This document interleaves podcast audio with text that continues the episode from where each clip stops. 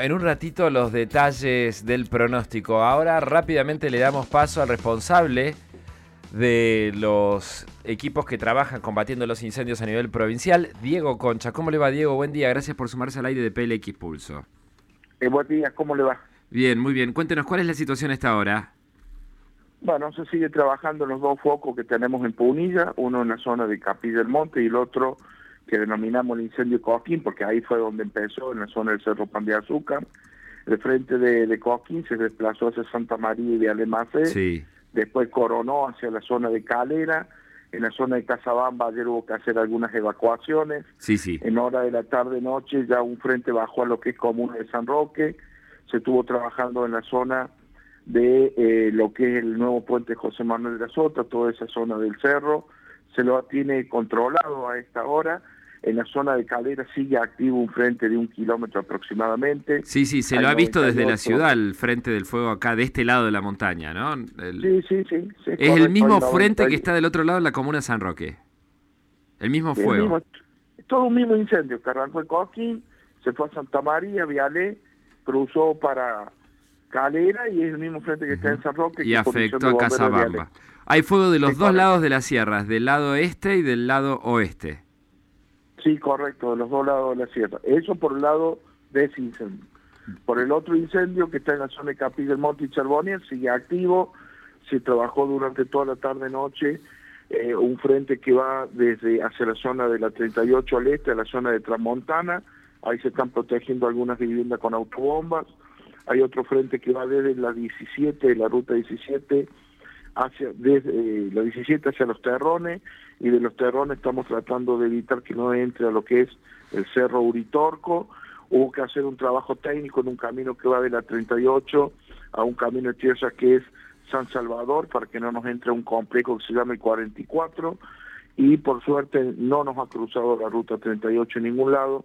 Obviamente permanece cortada esa ruta, ahora a las 8 de la mañana vamos a analizar su apertura o no y está previsto un recambio de personal en ambos incendios, tanto en el de Cojín como el de Capilla del Monte, de bomberos frescos. Diego, eh, a propósito de la ruta cortada, de la 38 que sigue cortada, ¿qué otras vías están eh, tienen el tránsito interrumpido? Acá solamente la solamente la 38 y la 17 que va de Punilla y Chilín, que es un camino de tierra. ¿Acá el camino que va de la calera al paredón del dique San Roque está habilitado? no hay ningún otro camino cortado en la provincia. La 38 entre Capilla del Monte y Crueleje y la 17 que va de Punilla al departamento de Chilí, que es un camino de tierra.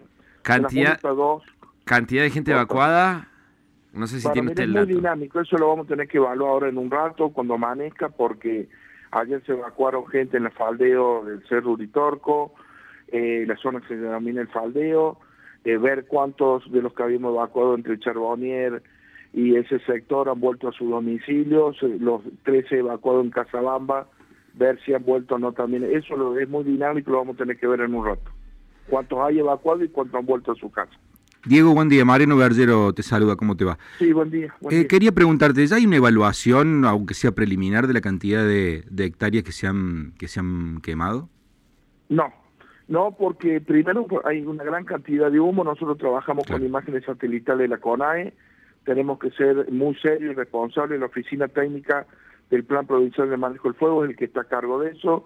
Normalmente no se da la superficie de o no no, se tiene claro hasta que el incendio no se lo da por extinguido, porque no podemos estar dando cifras preliminares y a lo mejor el incendio continúe cuatro días más. No va a coincidir una cosa con otra en absoluto. Y por tu experiencia, ¿qué, ¿qué, estás avisorando que, que, va a ser el resultado final? Obviamente que ojalá que se frene acá, pero, pero todavía faltan hay, que ver cuándo llega la lluvia. Eh, es un incendio muy grande, muy grande, de los últimos años uno de los de mayores magnitud en superficie afectado, pero por eso le digo, a mí me gusta ser una persona seria y responsable en la hora del trabajo eh, y, no, no quiero dar cifras por dar cuando el incendio mm, no está ni siquiera contenido, entonces no es serio realmente. Diego, y para el día, ¿qué es lo que qué es lo que se espera teniendo en cuenta las condiciones climáticas que seguramente ustedes ya estarán evaluando y estimando de acuerdo a los pronósticos?